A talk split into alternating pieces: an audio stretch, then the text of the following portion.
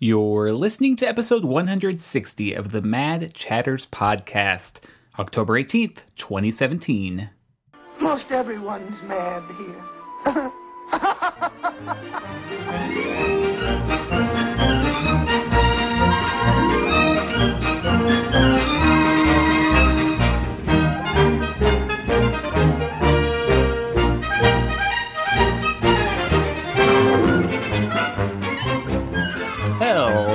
welcome back to another episode of the Mad Chatters podcast, your very important date with the happenings at Walt Disney World and around the Disney universe. My name's Derek, and joining me, as always, are my fellow Mad Chatters, Matthew Hey, hey, hey. and Jeremy. I put a spell on you. Okay, before we begin, let's address the elephant in the room. Matt, you sound weird. well, I've, um, I've been sick. I feel fine, but um, my voice is, you know, affected by all the junk. So Got it. All right, well, let's kick off this week's episode with the Disney Fix.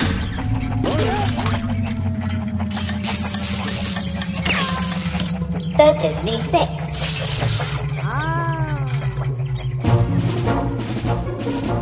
So, in this segment, we just kind of bring up something that's been on our minds lately, anything related to Disney that we kind of want to bounce off of each other. Uh, Matt, why don't you get us started?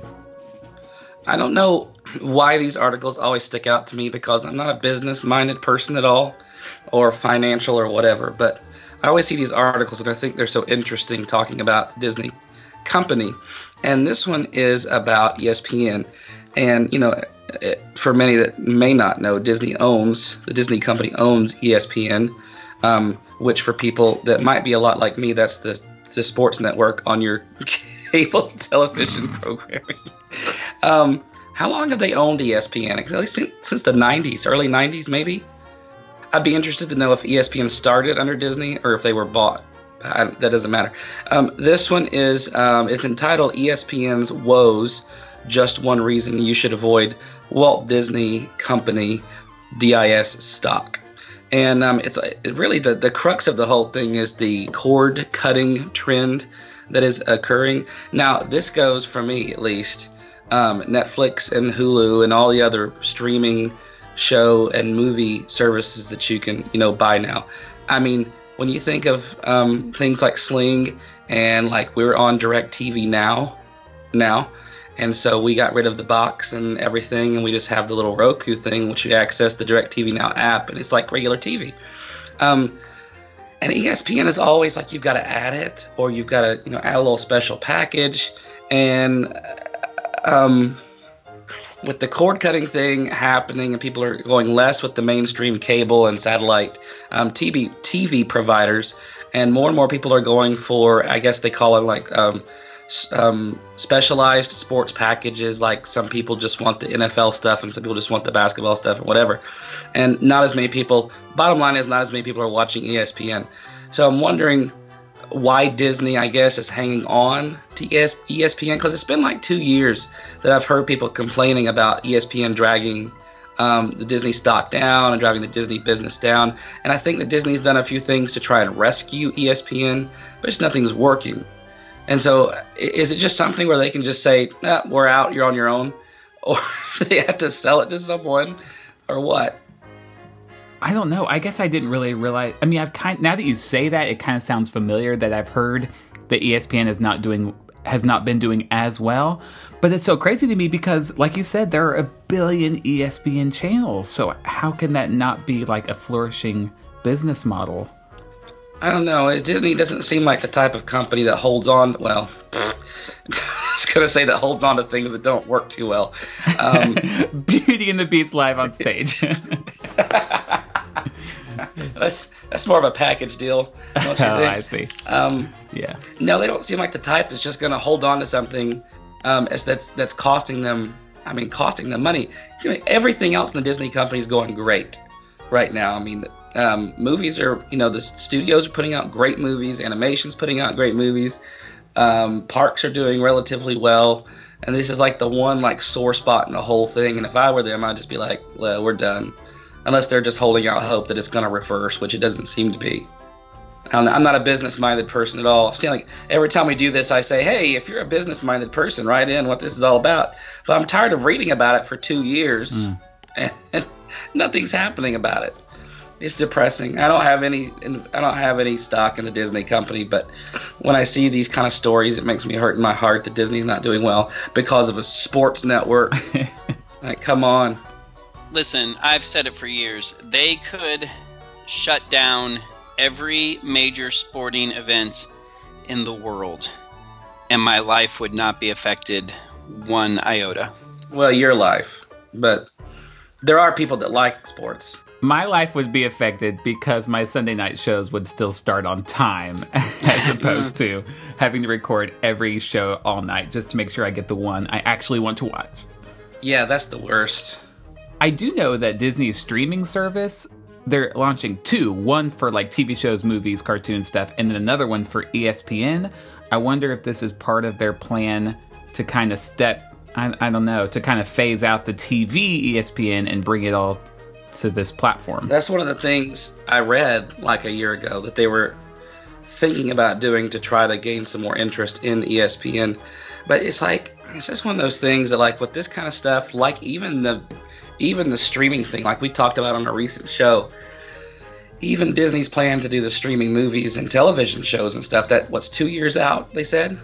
Yeah. It's like, and like I think we even talked about on that episode. I think I was the one to say it. Like, who's to say that that whole situation is going to be completely different by then? So it seems like they're always just coming up with a solution for this kind of stuff. Like too late. It's like if it's done, it's done. But I'm again, I didn't go to no business school or nothing, so I don't know. I don't know. I guess I'll keep my eyes on ESPN, except I- won't keep my eyes. I will read. I will read about ESPN. Yeah, there you go. There you go. Uh, for my Disney fix, I wanted to talk about these Mickey Mouse shorts, which I had never in my life seen. I mean, I know they're they're fairly new. I don't know when they started doing these new this new line of shorts, the one that will be incorporated into The grungy looking ones. grungy, like the Ren and Stimpy look. Yeah, yeah. Yeah, yeah. So these will be incorporated into the Runaway Railway attraction that will be at Hollywood Studios. But before they announced that, I had never seen one of these shorts, didn't even really know what they were. Uh, well, a friend of mine recently sent me two links to two of them. I didn't realize that A, all of them are on YouTube, and B, they're all like four minutes or less, which I- should have realized because they're called shorts. But for some reason, I thought these these were like thirty minute type sitcom things. I don't know. They're not. So I watched them both, and the animation is exactly what I expected, very Ren and Stimpy like, and the humor almost is what I expected too. Also, kind of Ren and Stimpy like, but also obviously there's no vulgarity or like innuendos or anything. There's none of that, but it, it is kind of adult humor that honestly I kind of like. I don't know how I feel about this type of humor being tied in with classic Mickey and Minnie and other Disney characters. But I have to say, the two shorts I watched were genuinely funny. Like the first one he sent me is called Wish Upon a Coin, and Mickey and Minnie are throwing coins in a wishing well. And just as Mickey does, he, they realize that Pete is at the bottom of the well, just like stealing all the money from people, and now he has enough to like run away. And as they're walking down the stairs, you you see Snow White cleaning up the stairs, and she's singing "I'm wishing, I'm wishing." And as Mickey and Minnie run down the stairs, Mickey kicks the bucket, and it just like sloshes water all over Snow White, and she instantly stops singing and kind of looks at the camera like seriously. And it's just that kind of adult humor that honestly, the whole thing I thought was pretty funny. So I don't, I guess I just don't know why more people aren't talking about these. I like them too. I'm, the animation did throw me off a little bit at first. Like, whoa, like Goofy looks like a homeless child molester. But other than that, and he's not wearing pants, is he? okay. I had he, he wasn't in either of the ones I watched. Oh, well, they have a number of them. You said two, right? I only watched two. Okay, yeah, they're pretty entertaining. Yeah, because at the at the end of this one, they uh, all their wishes come true because it you know everything turns out okay and they get their wishes, and all seven dwarfs like sprout a full head a full head of hair, which is kind of funny. Um, but then the second I, second one I watched is one we tweeted about. It's called Nature's Wonderland, and it is straight up just a nod to all things Frontierland opening day at Disneyland. They pulled out a map to Mine Train Through Nature's Wonderland. Walt's face was in the bottom corner. They have the map of Rainbow Caverns, which is an extinct attraction. Mickey even looks at the mountain, which is clearly Big Thunder Mountain, and says, That's funny, the map says they're supposed to be right here, but somebody put a Big Thunder and Mountain on top of them, which is exactly what happened to Rainbow Caverns. Um, you see a goat chewing dynamite at one point. Uh, they're the balancing rocks, which used to be part of Big Thunder Ranch and Mine Train and all that back at Disneyland. It's just like every fanboy had to be going crazy watching this film, me included, because it was direct nods. And I wonder if I watched the other cartoons, how many parks nods I would catch. So anyway, that that's I guess that's a short review, but it's my way of saying I'm gonna dive into these more now. I think, and depending on how many there are, I might just start at the beginning and watch them all. But who knew? Who knew indeed? Thank you. Thank you for This that. is my transition for you. Uh, my Disney fix uh, is from uh, October the 13th. It was posted. Um, this was on the Disney Parks blog, and I wanted to get your guys' feedback on it. Headline Dogs welcome at select Walt Disney World hotels starting October the 15th. So, October the 15th is Sunday, Sunday the 15th. So, as you listen to this, most likely the previous Sunday. Uh, this is again straight from the Disney Parks blog. We have exciting news for Disney Parks fans who are also dog lovers. Beginning this Sunday, October 15th, for the first time ever, the Walt Disney World Resort will welcome guests and their dogs to four of its resort properties. As part of this new dog friendly pilot program, four Walt Disney World Resort hotels have been designated dog friendly. Each property's per night, per room pet rate, pet cleaning rate is as following. The Art of Animations Resort, $50 a night. Disney's Port Orleans Riverside, $50 a night. Uh, Yacht Club, $75 a night. And cabins at Disney's Fort Wilderness Resort, $50 a night. A maximum of two dogs per guest room can be accommodated. Each guest room will have easy access to outdoor pet walkways for exercise and green spaces with pet relief areas. We will also designate certain floors or sections of the hotel as dog friendly, while the majority of areas will remain canine free to accommodate guests with allergies or other concerns. Uh, dog lovers will also find plenty of dog amenities and special touches for their four legged friends. At check in, Pluto's welcome kit includes a mat, bowls, a pet ID tag, courtesy plastic disposable bags, puppy pads, and dog walking maps. Also included a Pluto Do Not Disturb door hanger indicating to the hotel staff that the pet is in the room. Uh, Disney also enjoys a partnership with Best Friends Pet Care, an on property full service facility that can provide assistance with pet daycare and other pet services. Fees do apply for that. Pet merchandise is coming soon to participating resorts. And while there is no in room services available at this time, Best Friends Pet Care does provide services like doggy daycare at its nearby facility on Disney property, which why they put that in there twice, I have no idea. But dogs that are allowed to stay in guest rooms will be expected to be well behaved, leashed in public resort areas, and properly vaccinated. So, Oh, good. dogs are now uh, allowed on Just uh, dogs? It just dogs. No other uh, pet type was mentioned. So no cats, no lizards, no. Sounds very discriminatory to me. That's what I'm saying. Now I mentioned earlier already that I'm not a big sports person. Um, I like animals. Personally, don't like them in my house, so I'm not really a pet person. But we, I understand that the, there's a large population of pet owners in the United States, and I don't just, you know, I don't think that's wrong per se. Uh, but would you take your pet with you on vacation? It just seems like, to me, it just seems like an added responsibility that I wouldn't want to have when I'm trying to get away from my daily responsibility. Yeah, I tend to agree. But I also hear from people that when they do go on trips, it's such a hassle trying to find something to do with their pet. So I see both sides of the argument. But I got to say, I, all I heard was like the aftermath of this. Like people kept tweeting how controversial this news was. Man, people are all up in arms about it. What you just read doesn't s- sound all that crazy to me. No, Well, it's not I- crazy. It's it's it's um surprising. Yeah, and uh, even I even like the fact that they have designated areas because I I I would be kind of mad if I was in a room right next to someone with a dog who couldn't keep his mouth shut all night. You know? I can understand the frustration, like you said, that if if I, you know, was in a resort and there were a lot of dogs in the area that were barking or whatever, that could be a frustration. But on the other hand, there's already a lot of people that take their pets with them on trips, and they are designated as service animals or emotional support animals or whatever.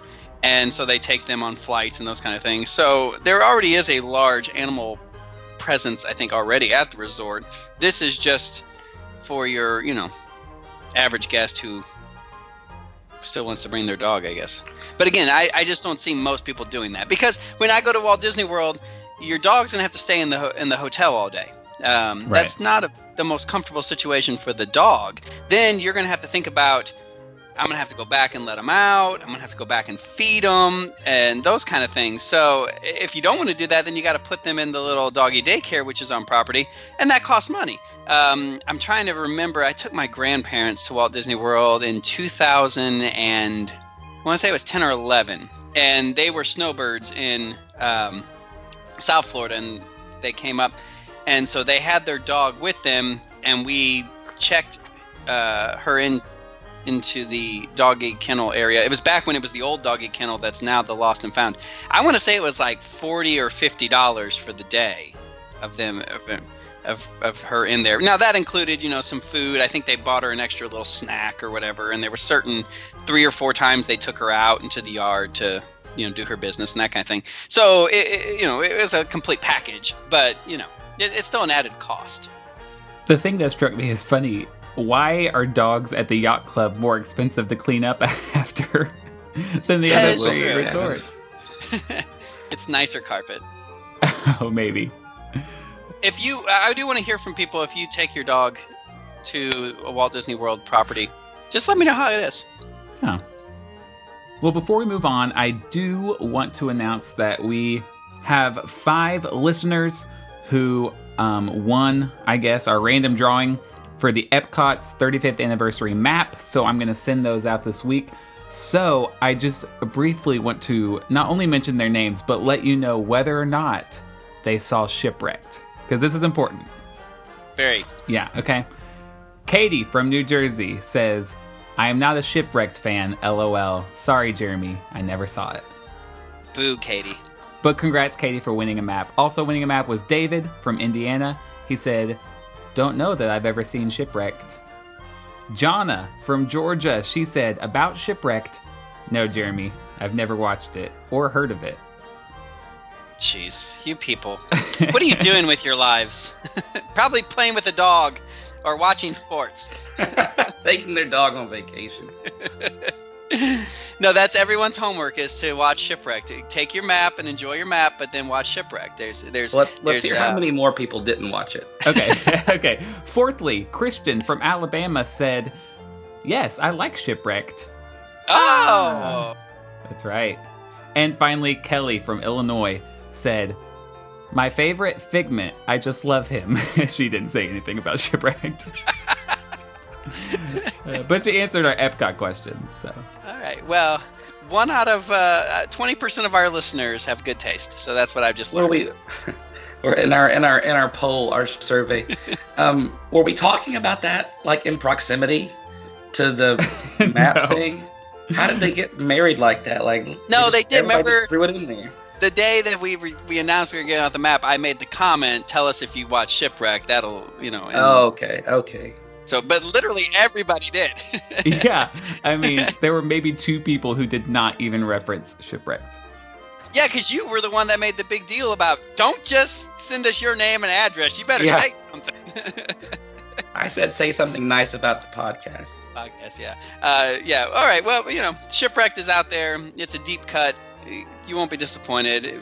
Bring the kids, wake the neighbors. They'll enjoy it too.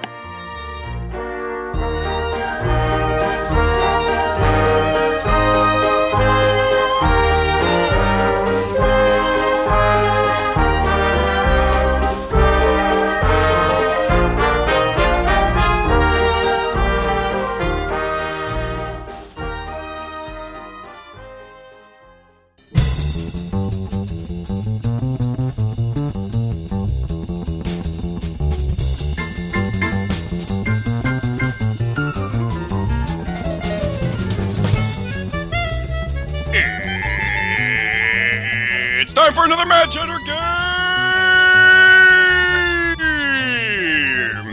And here's your Mad Chatter host, Mad Chatter Derek! Thank you, Steve.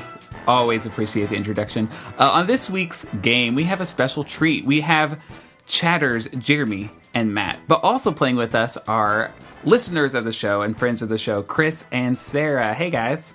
Hey. Hey. Well, we're really excited to have you.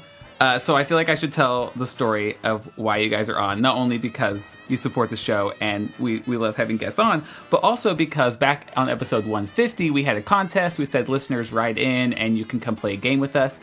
And we had Tate and Katie who were wonderful, had a lot of fun with them. But actually, we drew your names first. You guys are a married couple, and you informed us that sadly, you, well, happily for you, sadly for us, you were at Walt Disney World at the time, and it was just going to be too much trouble to try to record. So we promised that in the future we would bring you back for one of our other games instead.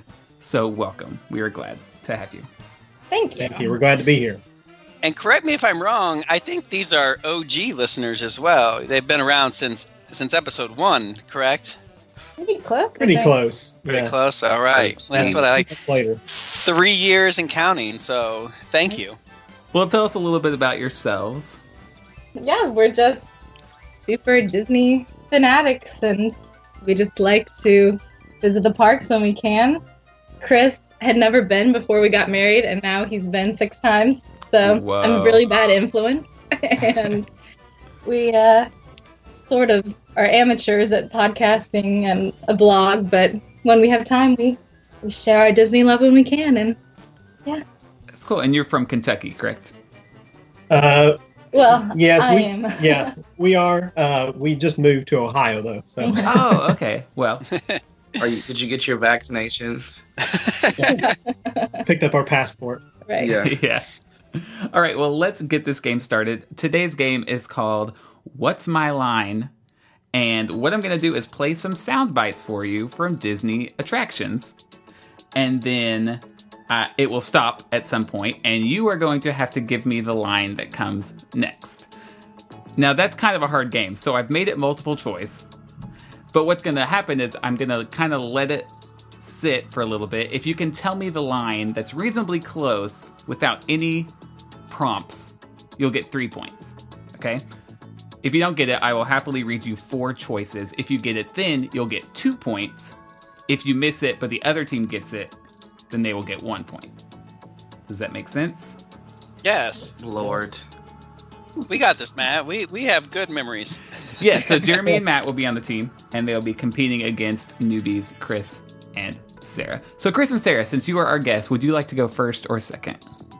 Go first. All right, here's your first soundbite. Wait a minute. I love that idea. How about some backstage passes? Oh, oh. Yeah. Come on. come on. Make it happen. Give me some. Okay. Okay, okay, I'll make it happen. All right, now all get right. out of We here. got it. I hate you all. Something like that. Right? and she did the impression too. That was good. oh, you know. I was a theater nerd in high school, guys. Well, it paid off because I hate you all is the correct answer. Yes. Well Yay. done. it's I hate all of you, but I'm Oh. Uh, yeah, Well, close enough. yeah. It's yeah, it's too it's at my discretion for the rest of these. So We'll take it. We'll yeah, take we'll it. take your mercy. Okay, okay, I'll make it happen. All right, now get right. out of We here. got it, we I hate it. all of you. See ya. Have a nice ride. Matt and Jeremy, here is yours. Hollywood, 1939. Amid the glitz and the glitter of a bustling young movie town at the height of its golden age, the Hollywood Tower Hotel was a star in its own right. Oh, good lord. um, okay, so isn't it like, and that's where our story picks up or something like that? No. No. Okay. Do you want to take the multiple choice options? Um. Yeah. Yeah, Okay. I do. All right. We lose points for this. You can still get two points. Okay. Honestly, uh, I didn't think anyone would guess any of these before multiple choice. Like that first one was awesome and crazy. But that one just blends in. This one's like a separate thought. Like it's like stop. Next thing. I feel like there's New space paragraph. that that goes between. Okay, go ahead. Okay. Is it A, a beacon for the show business elite? B, the romance of Hollywood on full display? C, a showcase of Tinseltown's rich and famous? Or I'm gonna go with A. Beacon A. sounds. It's a beacon. Yeah. see, I going thought the other two. I thought the other two would be like in it, but that those not even in it. So yeah, A. The Hollywood Tower Hotel was a star in its own right, a beacon for the show business elite. Yay. Yeah. All right. Two points for us. All right, three to two. Chris and Sarah, here you go. Ooh, good shot. Did you see that? Dad, Grandma's up to 550 points. Did you say 550? Hey, she's getting the hang of that thing. Five, zero. I can't believe all the new gadgets they've got now. You know, in my day, Oh no. You're not going to tell us about the old days when you didn't even have a Oh, car phone, a phone in your car, something that Phone in your car. well, like a car phone. It's something with car phone. Ugh. You pretty confident about it? I mean, I'm pretty confident about it. And go for it. Okay, I'm gonna yeah, car phone. You're not going to tell us about the old days when you didn't even have a car phone. hey, Trish, for a while we didn't even have a house phone, not to mention laser discs. Once again, guessed it on the first try. Way to go. Mm. Since our Twitter is just a dream away, we better get carousel progress right. That's true. Yeah, just a dream away blog, right? yeah. Yeah, there you go. You should know that. Um, and you did. So the score is six to two. All right, Matt and Jeremy, here you go. Nothing is more wonderful than the imagination. For in a moment, you can experience a beautiful fantasy or an exciting adventure. But beware. Nothing is more. th- I'm tossing this out to Jeremy. Okay. Nothing is more powerful than the imagination. That's what I was thinking. Yes. Let's go with that. Well done. But beware. Nothing is more powerful than the imagination. Do I get extra points for the inflection being at the right? I was gonna say you nailed it. Yeah. Nailed it. Good job. Okay, the score is now six to five, and we're back to Chris and Sarah. There's a little matter I forgot to mention. Beware of hitchhiking ghosts. they have selected you to fill our quota. Mm, no, I'm gonna have the multiple choice. I don't even know. Yeah. I should know, but I don't. Let's have some multiple choice. All right. A, and they'll haunt you until you return. B, and they're simply dying to follow you home. C, won't you join us? Or D, and I'm afraid they're quite persistent. Oh god, I Oh. was really sure it was B. Because I remember it had something to do with following you home. But is that later? There's something about following you home, but Oh.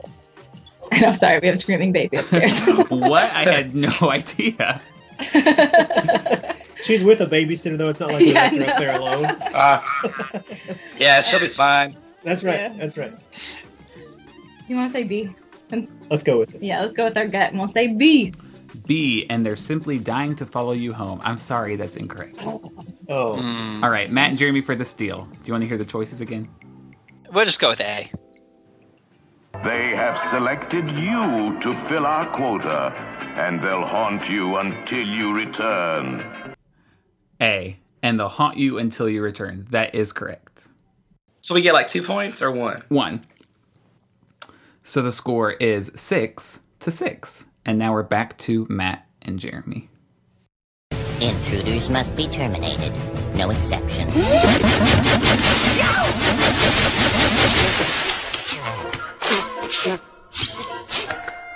Oh, shoot. I need more ammo. I'll be back. Oh, is, is everybody all right up there? Oh. Is it something like "Sorry about that, sir" or something like that? I don't know. I'm gonna hear the multiple choice. Yeah, let's do multiple choice. Okay. A. Looks like he got you good, sir. Hmm. B. Sorry about him. He doesn't like strangers. C. I hope that none of you are allergic to acid. Ah. D. Well, no one said being a bug was easy. I'm feeling C. It's either A or C. I, I feel like he said something about sir though, right there. I don't. Uh, let's go with your gut, even though I feel like there's something about sir. But go ahead with yours. I feel really bad if we don't get it. I, even if he says sir, it's not he got you good. Okay, then C. C it is. Okay, let's find out. But, oh, is, is everybody all right up there? Oh, I hope that none of you are allergic to acid. Ah, oh okay. my. All right. Good. Good job, Matt. C is correct, which means the score is now eight for Matt and Jeremy and six for Chris and Sarah. Okay, back to Chris and Sarah. Ooh. Now, what is that? Hey, Kermit, see, it's my new remote control banana cream pie. Huh? Huh? Yeah. Hmm. Hey, hey, hey, Kermit, watch this. What? Oh, Fozzie, that's terrible. Oh man, that's this is so tragic because that's my favorite part when Kermit says that's terrible. Something. I mean, Fozzie comments on how it tastes after that. I don't know. Okay, is it A? I agree. Way too runny. B. Yeah. Matt. I didn't do anything. Oh, Jeremy. I'm just picturing Fozzie saying that. But go ahead. She knows that's not right. B. Yeah, not enough whipped cream. C. I should have gone with the chocolate.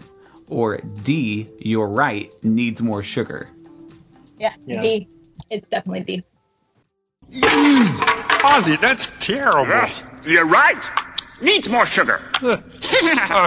That is correct, which brings the score to eight to eight. Boom. Well done. All right, Matt and Jeremy. Much of our learning is destroyed, lost forever. Or so we think. It turns out there are copies of some of these books in the libraries of the Middle East, being watched over by Arab and Jewish scholars. Oh. Like it's like if you were to stop it where I feel like it should have stopped, that would have been like being watched over by Arab and Jewish scholars. Nope. Something about the Library of Alexandria. Didn't she say that? well, yeah, something like that. Yeah.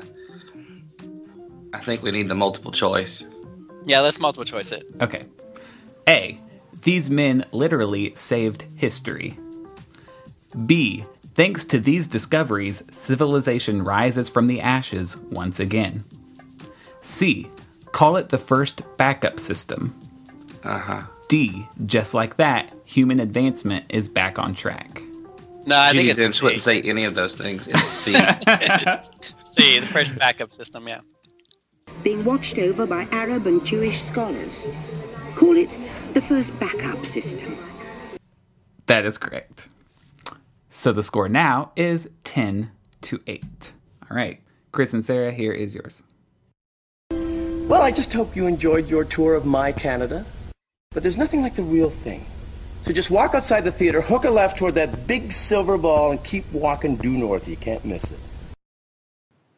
Oh, come on. That is too easy.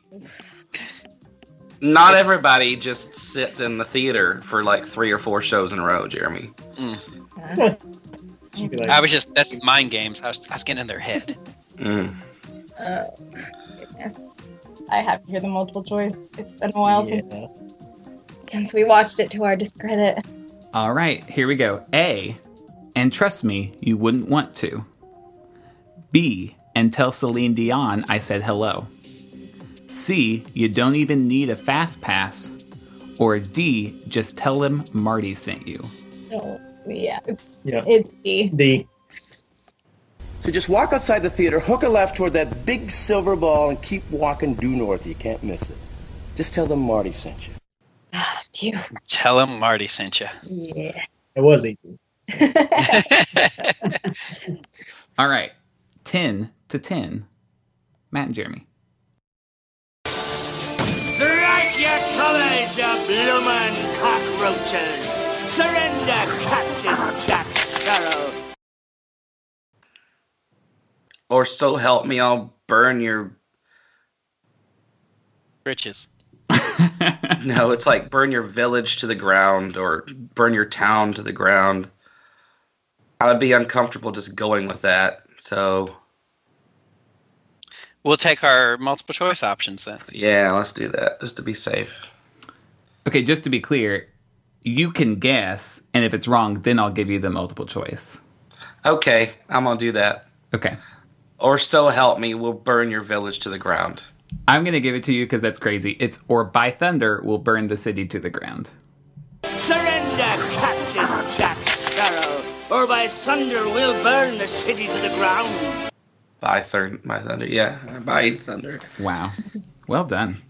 Good job, Matthew. All right, 13 to 10. Barbossa is your Martin Short. I just Hmm. realized that. Mm-hmm. Mm-hmm.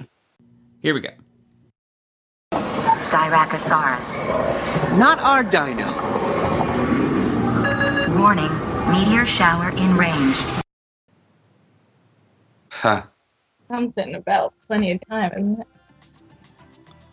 I, I'm gonna have to do the multiple choice because, again, I haven't ridden this in a little while. Yeah. And these do get harder, I like to think. So, I mean, they're already getting harder, is what I meant by that. Definitely. A, just a little one. B, will be long gone by then. C, computer, just get us through this. D, that's hardly a shower. It's either A or B, isn't it? I feel like both are actually from the script. It's just I'm not sure which one comes in. I lean towards A, but I don't know.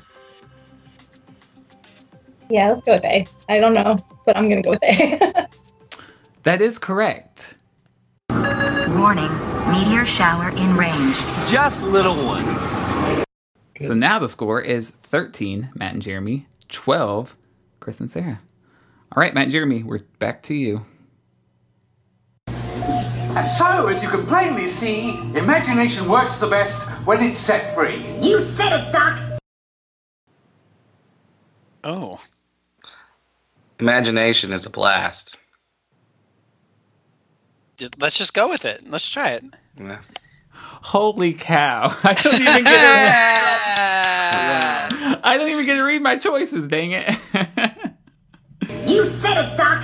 Imagination is a blast! Man, okay, so 16 to 12. Back to Chris and Sarah. Well done, you guys. Wait! Wait!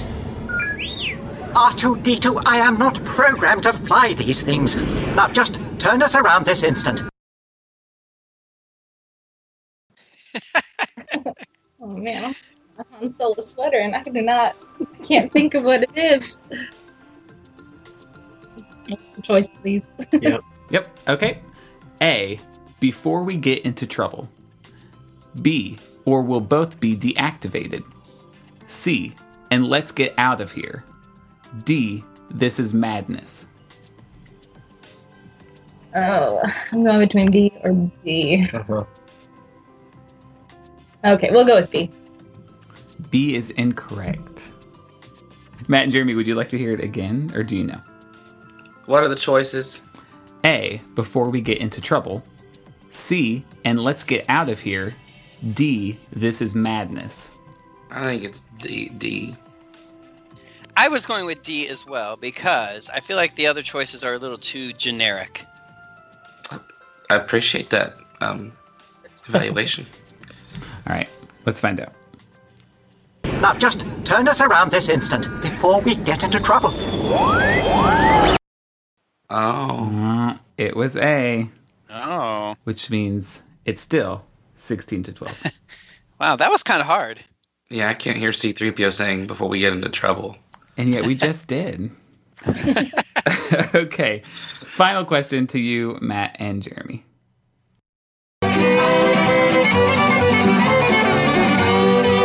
Roll the tape. got his own corn jug. Now I mean that bear can blow. He also plays the washboard. Oh. This is us Yes. with a handle on the hoe. Get a handle on your hoe. With a handle of a hoe.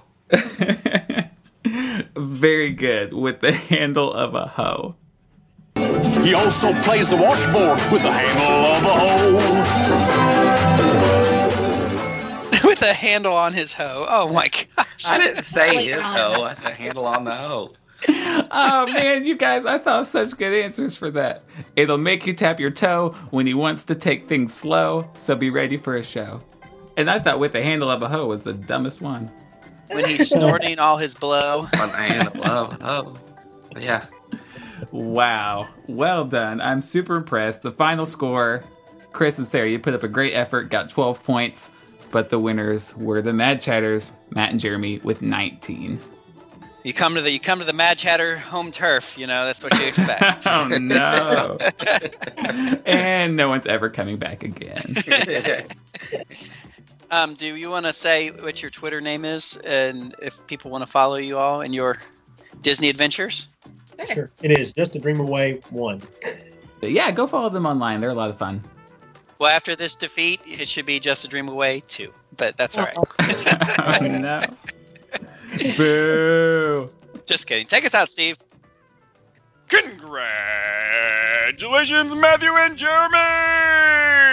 You have won this Mad Chatter game!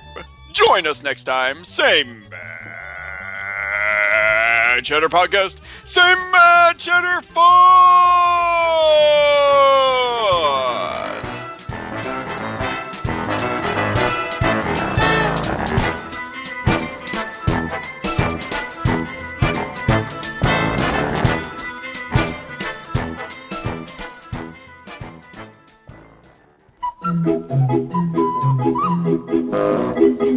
On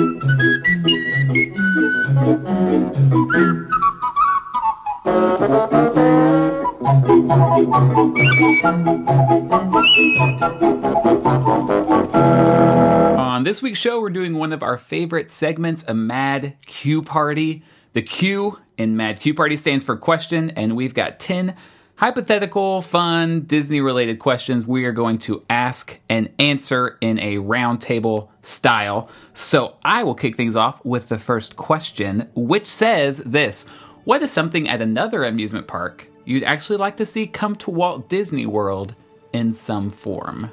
Jeremy. Uh, I have two answers to this. Um, because one, I feel like I've sort of said in the past, but I wanted to say it again anyways. Um, and that is, I would love to see Poseidon's Fury from Islands of Adventure come to. You know, I think it would work good in like Animal Kingdom, kind of in that uh, maybe an offshoot of. Uh, Ava- no, I guess not. Avatar Land would not be a good offshoot for that, but it's somewhere in Walt Disney World it would, it would work. But um, maybe maybe in uh, Hollywood Studios now, since it's kind of a Indiana catch-all. Jones themed. Or you're There you keeping the entire show. Oh, okay, because that was going to be my next question. What would the story be? Well, I would like to keep the same story, but you could make Indiana Oh. Jones our host. What's the host's regular name? Um, I don't care enough to remember. Diego. I don't Pat something. You know, it's interchangeable, uh, so that way they could have male or female. um, but Indy could be our host. Yes, I like that. Anyways, um, I just love that hokiness of that whole ride. In fact, um, a couple weeks ago in my normal everyday life, I was just out and about and I got to talk to somebody about Orlando, and they were big Universal fans. And um, I said something about I love Poseidon's Fury, and they geeked out with me over it as well. and we were like quoting the lines. It was good. Uh, anyway, so I would love that. Uh, something else that I want to see in another amusement park, because this was a very vague question, so that's why I didn't know exactly if we were looking for an attraction or a property. But I would love to be able to see some of the DC characters come to Disney parks as well. Um, specifically Wonder Woman, because that's my favorite superhero but even like I think you know Disney could do some good things with like Batman and Superman as well. Uh, I know we have Marvel and there's lots of Marvel and, and all that, but couldn't you see Wonder Woman in like a Well, I mean, obviously an attraction. I would like to see like a Wonder Woman, you know, uh, sort of attraction there. But also, like, wouldn't she be good like in a show about like? Because you have the Disney princesses, and then you have like the empowered woman, you know, as well. Sounds weird. Yeah, I guess I'm just such a big Marvel fan that my choice would be to finally get all the Marvel from Islands of Adventure and then let Universal have all the DC characters because they because they could do some fun grown up stuff with them. Yeah, but I don't think Six Flags is going to be giving that up anytime soon. So Probably not. Um, well, something at Universal, I don't know if they're not giving it up or if, I I don't know what the limits or the rights are on this thing, but I just want something with a Kuka arm to come to Walt Disney World. Uh, we have it what? at uh, Innoventions. Oh, Sum of All Thrills. all thrills, yeah. that does not count. I mean, listen, Forbidden Journey, the story is all over the place. And the screens maybe aren't my favorite. And it needs to be able to fit everyone in it. So it has some problems. But if Disney could get a hold of that technology, like that is a great attraction. And I love it. And to see one of my favorite stories one of my favorite Disney stories come to life through that, oh man, I'd be all over that. I want that. A Marvel character could easily have a Kuka based attraction. Incredibles. The Incredibles, yes. Yeah. Um, mine is also from Islands of Adventure, and it's Spider Man. And I feel like we're gonna kind of probably get a little bit of that with the new Star Wars, the the one attraction, the First Order one. Um, but I feel like Disney could take that. It's already a great attraction. Like, it's not surprisingly, Universal has their niche, but for Universal, it's really, really, really well done. It's it's my favorite attraction there Yeah. and um, it's very well done. I think even beyond what they've done with um, Forbidden Journey and the Gringotts ride, as great as those are, Spider-Man is just immersive and sensory and all those things you want. Disney, I think, could take that and like The Incredibles or even a Marvel character like Iron Man um, or something like that, really do or Spider-Man. um, Oh, yeah. and just and just do a really nice uh, attraction with it. That would be very popular and fun.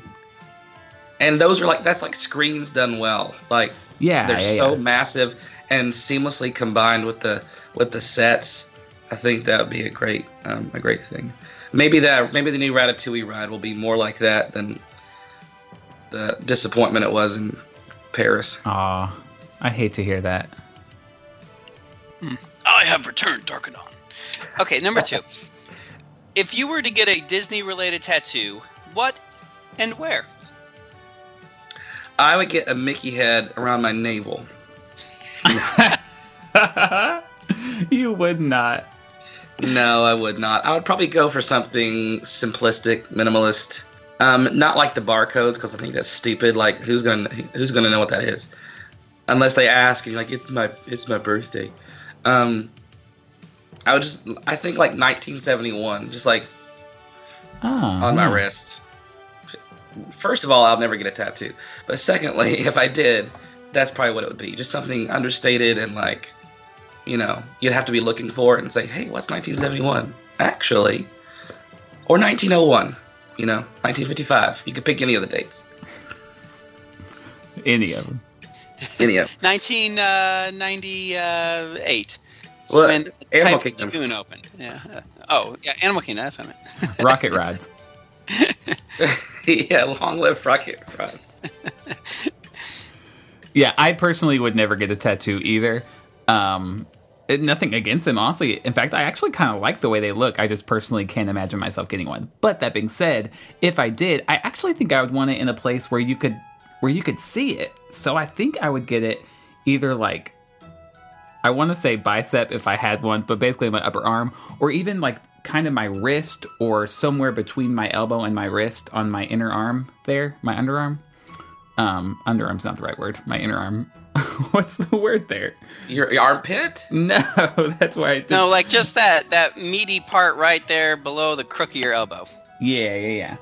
Um, and I think this was I thought about this way too much, but I think I would like something really subtle from It's a Small World, like maybe the clock face, the little circular face that's on the clock, or just maybe like some generic Mary Blair design that's clearly from It's a Small World.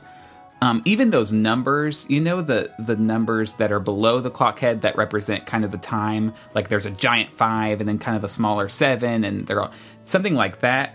To where if you looked at it, it wasn't obviously Disney, but people who knew It's a Small World would know it.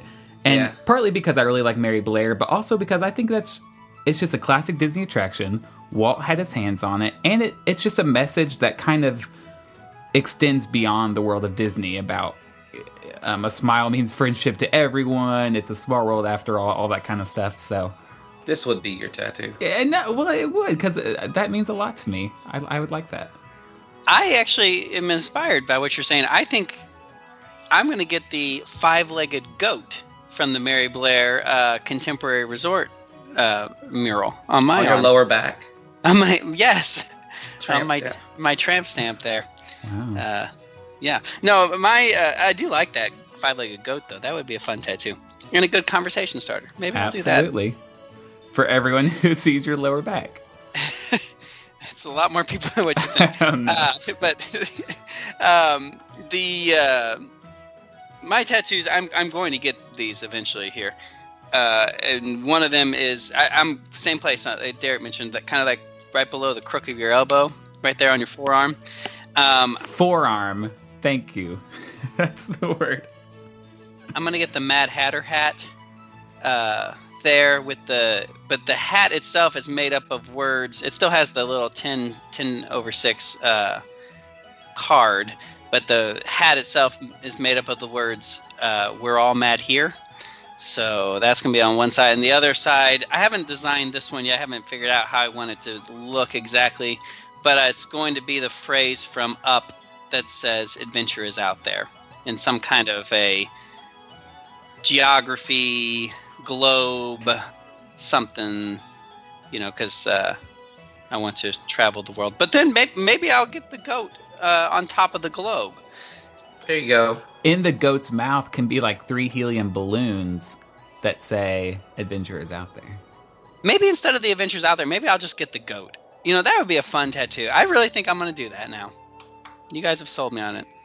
I, I, and, and I did not tell you to get this. I was just thinking that. I was like, that was not my idea. No, I just like it. So well, cool. If you really do get these, I definitely want to see them. That's cool. I will. I'm, I'm planning on. I gotta say, I, I got a couple of bills I gotta pay before I can waste money on tattoos. But um, you know, Number three, as I die a little bit. What's a food item you like to eat in the outside world that surprisingly is not sold at Walt Disney World in any form? And if you could bring it to Walt Disney World, where would you add it? Derek, let's hear your answer first. Okay. I really like concretes or blizzards as they go by in Dairy Queen, which I don't know if that's. I think that's the same thing as a concrete, like custard, really thick, and you put whatever mix ins you want in it. Like we have Culver's here, and those are really popular. Can you find that anywhere? It's such a simple thing, but I feel like you can't buy those in Walt Disney World.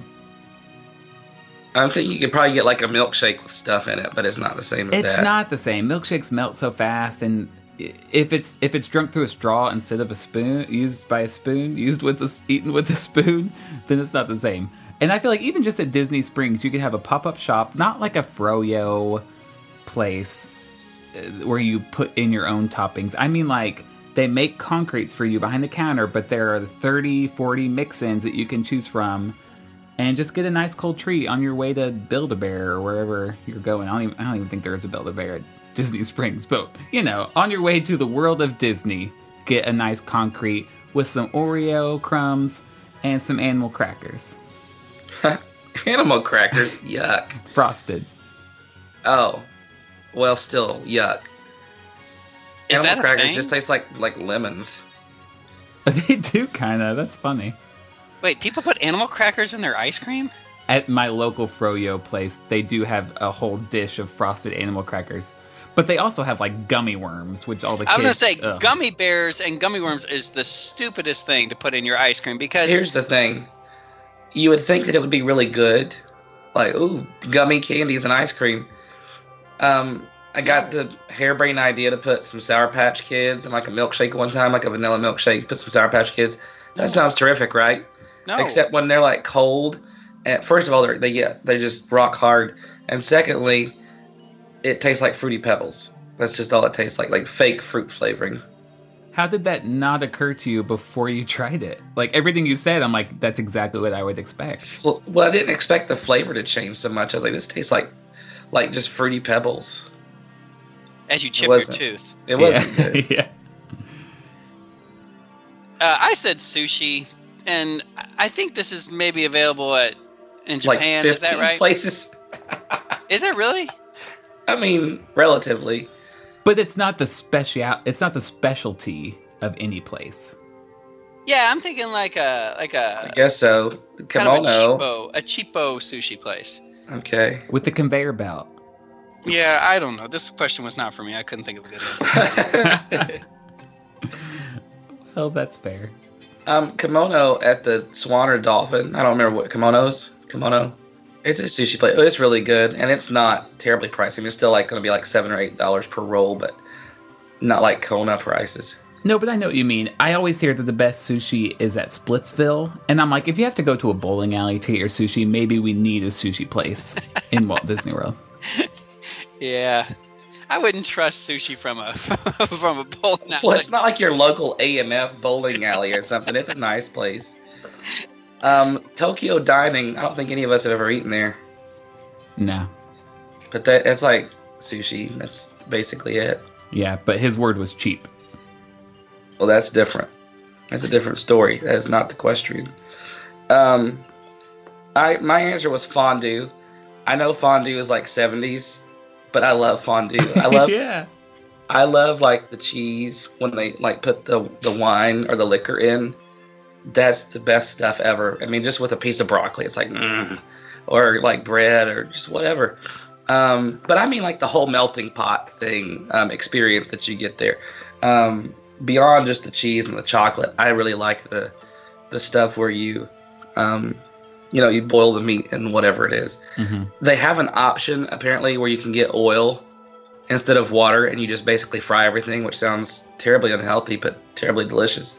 But this could go in a Sweden pavilion at Epcot, or even like Norway, like Akershus could become a fondue restaurant, even though it's not technically Norwegian. Um, I think that's nice. Retro things are in, so why not go back to the 70s for something? I do love fondue.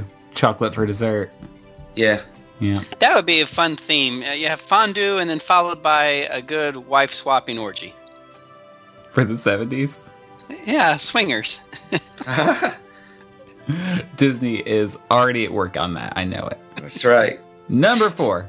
What's an opening day attraction from any of the four parks that is now closed but you think could be reimagined for today?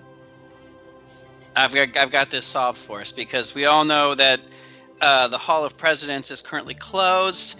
Um, now, when Barack Obama was elected, it was closed and then it reopened the following July the 4th, welcoming our new POTUS. Uh, Donald Trump has been elected, and uh, we are almost a year in, and it's still shut down with no uh, timetable of looking like it's going to be open They're again. just waiting. They're just like, please, just some, something happen, like impeachment or something. Just Well, I, that I think you know, even when George Bush and Barack Obama, when they were the the featured speakers and those kind of things, there was always a little bit of that political divisiveness. The- You know, you get the random moron that would boo or whatever.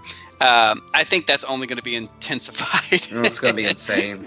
so I think Disney's just like, why why would we want to set ourselves up for for this? Um, that being said, let's just scrap the Hall of Presidents altogether, revamp it, and bring back America Sings.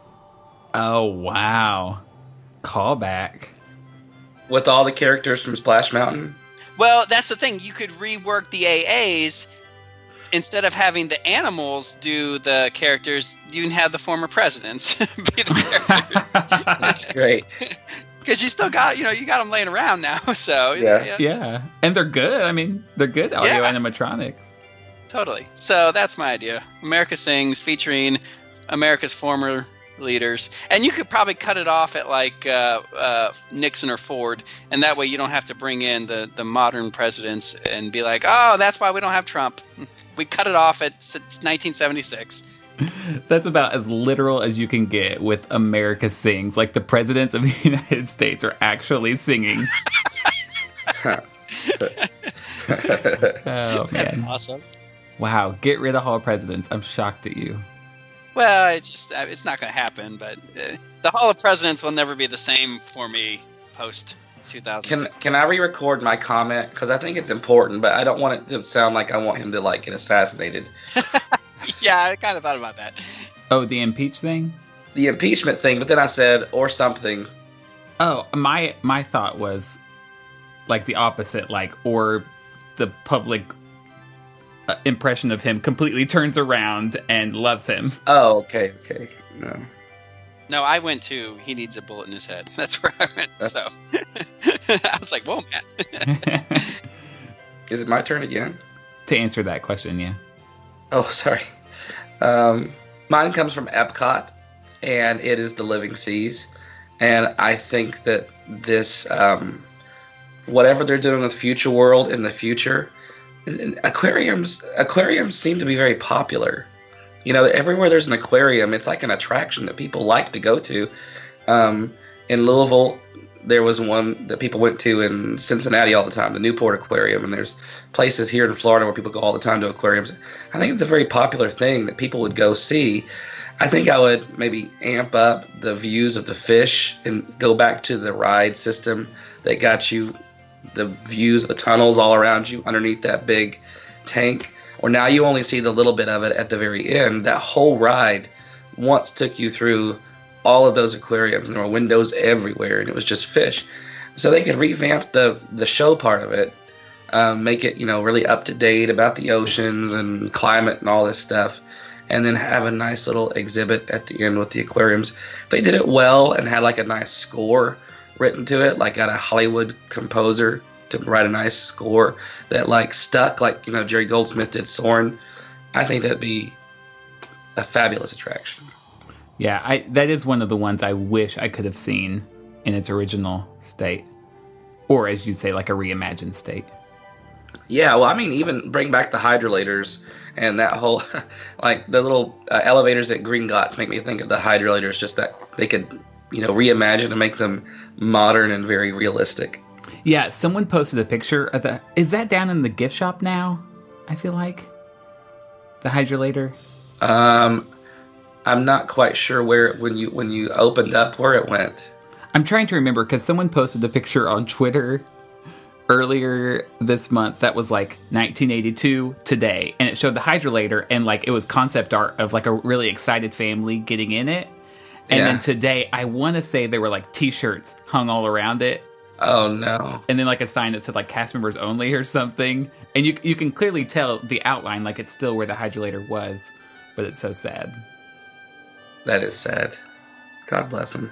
Uh, speaking of sad, my attraction only lasted for a year. It was the first casualty at Disney's Animal Kingdom. It was the Discovery Riverboats, which went, you could board over by Flights of Wonder. You can still see the dock down there. Um, now you just kind of sit there and relax, I guess. But you could board the boats there, and it would take it would take you over to close to the entrance, like by the gift shops, and then back. And it was super disappointing because people thought it would kind of be like the Jungle Cruise, but there was no narration. There really wasn't anything to see. Super boring, and it took forever to load. But I think if you added some more boats, like the good thing about it was it took you right up under the tree of life. Like you got some really good views because the water goes right by it. And now with like that bridge that loops around Tiffin's over by Pandora, and then the new Harambe, it goes right through there. This this circular body of water. I think you could bring those back, and maybe do kind of like what you what they do with Hogwarts Express at Universal, where there are scenes you see in the window as if you're looking out. Like they could have some animated Disney characters that are animals like come on and talk to you. And then when you get close to the Tree of Life, like the screens are actually just the windows, and you can get some really great views of Tree of Life. And then it goes back to like some animated scenes with animals. Maybe they're even teaching you fun facts or something. I don't know. Um, but I think that'd be kind of cool to get from Asia over to whatever that area is called, Discovery something. It could be hosted by Jane Goodall. Okay, all right. Hello, she dead? I'm Jane. Good- she is not dead. She is alive and well. But I'm picturing like Turk, Baloo. or Turk. well, well, she can host it. That's fine. But they pop up and they're like, "Yeah, Jane, I know what you mean, girl." and then "Wah, Tree of Life. Yeah. Okay, next question. Um, what TV show would you like to see do an episode at Walt Disney World? Now, we all know TGIF, a staple of ABC television shows, is that they all take a trip at some point to Walt Disney World. Full House, uh, uh, Boy Meets World, Roseanne, even modern ABC shows like Modern Family and The Middle have all taken Disney trips. What other shows need to visit? The easy answer. Can they be can they be extinct TV shows? this was your question. um, mine is Frasier. I think. Uh uh I think that would be so because they, you know, as uppity and, and whatever as they as the as Frasier and like Niles are, you know, their dad isn't, and you know, they have presumably Niles and Daphne have children at the end and all this stuff. Um, they they there could be a storyline possible where they would wind up there, or maybe Disneyland since they're on the West Coast. Um, I think that'd be great with Frasier and Niles at and add a different perspective, not just the happy clappy, everything's wonderful, but um, you know, two uppity people thrown into a bunch of sweaty tourists. Um, that'd be great. I could see Daphne dragging them there. Like it's someplace she's always wanted to go, you know. Yeah, and they end up really enjoying it by the end, of course. Oh, of course. I mean, how could you not? Uh, I've never seen this show in my life, but I would absolutely watch if Keeping Up with the Kardashians went to Walt Disney World. like, I'm just picturing them complaining about the humidity. You would get inside look at whatever suite they book because I'm sure they're going to get the most expensive thing there. Uh, being confused by the magic bands, you know, pointing at what was the guess? Who, who was- who did we overhear? Who Jeremy? It was you who overheard someone pointing at one of the Disney characters and had it completely wrong. Who they thought it was? They'd be doing that the whole trip. Is where I'm going. Oh well, I've had experience of the woman turned around when we were meeting Turk and said, "Who is this?" Okay. And I had no idea who it was. And then I also had the woman that said, "Pomone and Tumba." Yeah. Um, okay. Don't And you then- remember when the lady called Meeko a cat? Was that we were the three of us were there? Animal Kingdom. She's like, it's somebody and a cat. But my, my all time favorite was when Geppetto was uh, in the afternoon parade and the lady said, "It's Albert Einstein." Yes. yes. Anyway, it would just be a whole episode of that and complaining. But like you said, at the end, they would find the magic. It would just be very entertaining to get to watch them get to that point. Yeah, I have two answers for this as well. I'm working overtime today. Uh, my first answer is Will and Grace, which I think would be really fun at Walt Disney World. Yeah, um, Karen, you know, drinking around the world. Yes. it would just be great. And then my other answer is a show. I don't think you two watch the show, but I know there's some fans out there. I'm watching it right now, and it's awesome. And that is Shameless. I would like to see the Gallagher's go to Walt Disney World. That would just be very interesting. I just thought of a better answer. Okay. The Goldbergs in the eighties. oh yeah. Oh my, they sh- they could do so many like throwback and not. Oh my word. No, because if they did that, then they'd have to redo one of the attractions in Epcot to fit Adam Goldberg visiting in the 80s. And Well, no, would they would just they would just digitize. No, that was a rip on Guardians of the Galaxy. Yeah, no, I was with you. Oh, okay, okay. Today they actually would do that. Yeah. Um, that's funny that you say that because I watched The Americans on FX, and all last season, the it takes place in the 80s during the Cold War, and the parents kept promising the kids that they were going to take them to Epcot, and at one point, like they were looking at a brochure, and I was like, "Please go, please make that the season finale. That would be amazing." But they never did. It was sad. Hmm. If you could add a new dinner show to one of the Walt Disney World Resort hotels, what would it be, and where would it go? Okay, my answer is stupid. But at the same time, I'd probably pay to see it. Okay, so the Boardwalk Resort, they have a ton of restaurants there.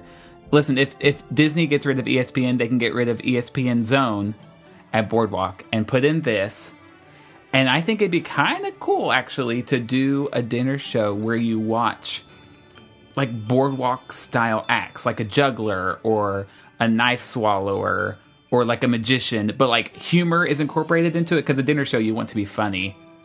But you can have some exciting acts where the people doing them are also very funny.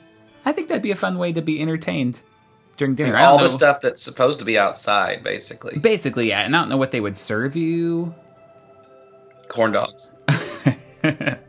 with a knife and a fork, like fancy corn dogs. Yeah. Yeah. My answer is uh, at the Wilderness Lodge. Um, put in like a SCTV style sketch comedy show that would happen each night during the dinner. Um, may, maybe kind of improvish, but still have like some designated sketches that they would do, and just kind of like that very short, um, quick kind of humor. Uh, I don't know if any, you guys ever watch SCTV or know what it is. Mm, I don't. No. It was like it was like Canada's version of Saturday Night Live, but it was Ah. like very cheaply produced, and it had it's kind of like where John Candy and um, Rick Moranis, hello Jeff DePauli, and um, Martin Short? Dan Aykroyd, Martin Short, they all kind of got their starts doing that.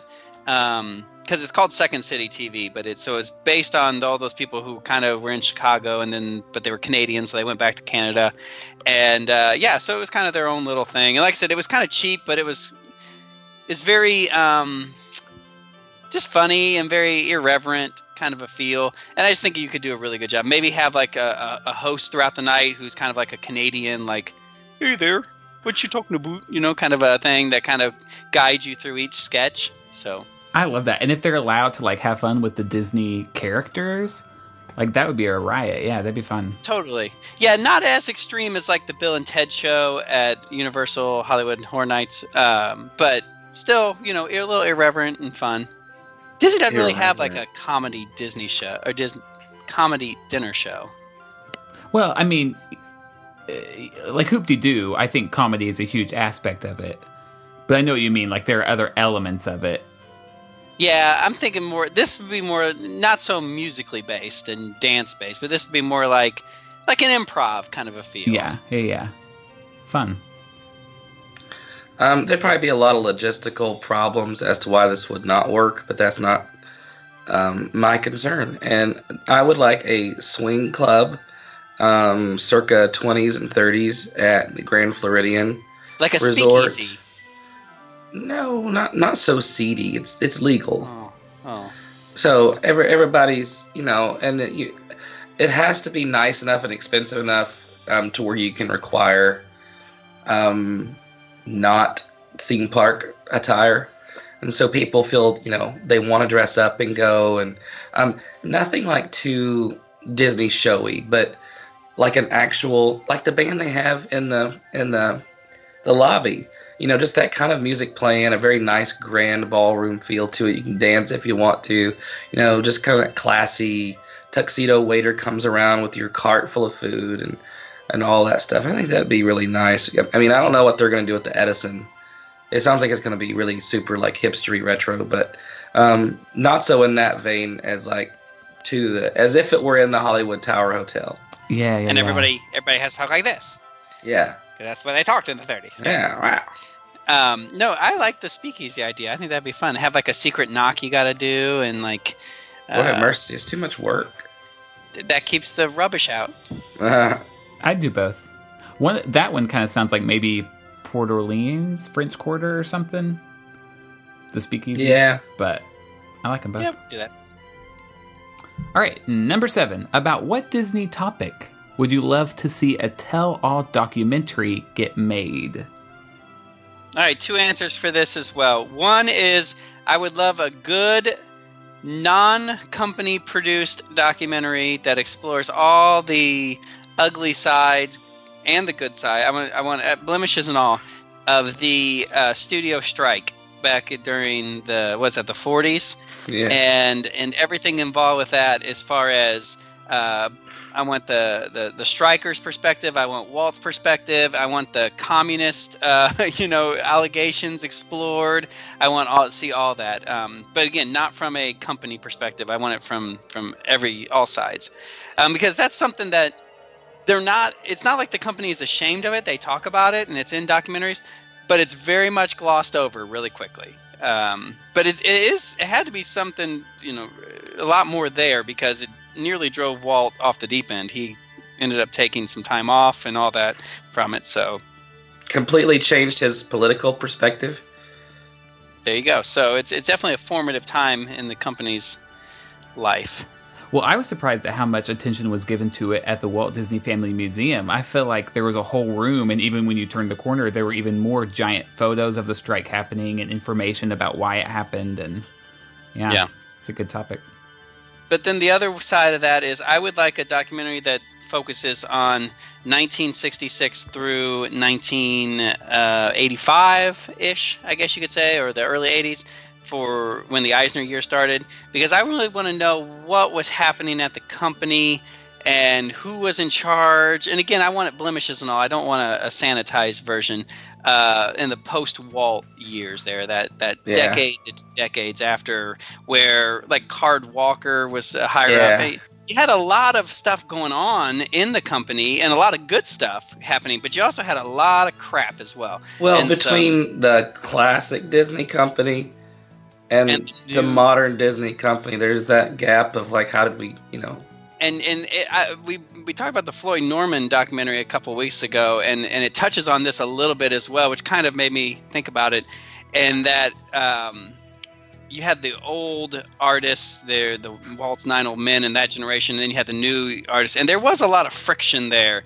and a lot of people's egos got in the way. So I think it would be kind of cool to see because the company really kind of was lost at that point as far as the direction and what are we going to do, and you can see that in some of their decisions, particularly film decisions. Yeah. I think one on uh, specifically voice actors, um, more or less from like the 50s and 60s animated films, the ones that, and, and specifically voice actor interaction with Walt. And this was inspired by a customer we had at our store in Nashville where I worked. It was George Lindsay, and he's now passed away, but he came in very often to our store in Nashville, and not like a huge superstar voice actor for Disney, but he was in like you know Robin Hood, Jungle Book, and a few others. Uh, maybe not Jungle Book. I know he was in Robin Hood, Aristocats. Um, and one time I just asked him like, so like, did you ever meet Walt? And he said it was just funny. He's like, no, that's that's not how it worked. And that it just was curious. He had lots of fun stories about the studio and working with the bands and or the the, the music um, and interacting with the other voice actors. But that was just a funny a funny thing. Like, no, that's not how it worked. Um, but also some of the stuff from the um, Jungle Book, like the '60s, with um, who was the actor for Baloo and Little John? Phil Harris. Yeah, him and specifically the weird junk that went down with uh, Louis Prima, who did you know King Louis, and the family like taking back the rights, and they couldn't have his voice in anything, and like how that's been reversed recently because he's featured with his voice and everything at um, that show at Disneyland, right? Yeah, Mickey and the Magical Map. Yeah, for a long time he just like couldn't talk. They couldn't have that stylized voice because of something that the family had, you know, done with Disney. I don't know, but that whole that whole segment from the Jungle Book where they were where, where they're recording "I Want to Be Like You" is uh, hilarious to me. Him working with um, Phil and then the, um, the little band, like literally doing like a line around the studio as they were playing. Uh, just all the improv, all that stuff is interesting to me. So I think that'd be interesting. That is a very Matt movie. George Yeah. Lopez, George Lopez, uh, George Lindsay was uh, in the Aristocats, Robin Hood, and the Rescuers. Oh, looky there. That's pretty cool then. That you met him. Hmm. Um, so mine stems from just information I've gathered over the last few years from Disneyland goers about Paul Pressler and Cynthia Harriss, who were like CEOs or presidents or something. Like they basically ran operations at Disneyland back to back. So Phil Har- or Phil Harris. Um, uh, Paul Pressler was like 96 to 2001, something like that. And then Cynthia Harriss was the few years after that. And there are just so many horrible stories of Disneyland basically falling apart while they were running it. Like they, their priority was merchandise. So that's when Downtown Disney opened. Um, he was, he over, um, saw the launch of Disney California Adventure, which we've talked about was a hot mess when it first opened, just not really in line with what Disney valued. And then there, there's even a story um, where because maintenance took such, like everything kind of took priority over maintenance, and since pr- maintenance was overlooked, that was when they had a really tragic death on the Big Thunder Mountain Railroad because it was going up one of the lift hills and then it just slid back down and like crashed against the brakes or something like that, and oh. it killed a child.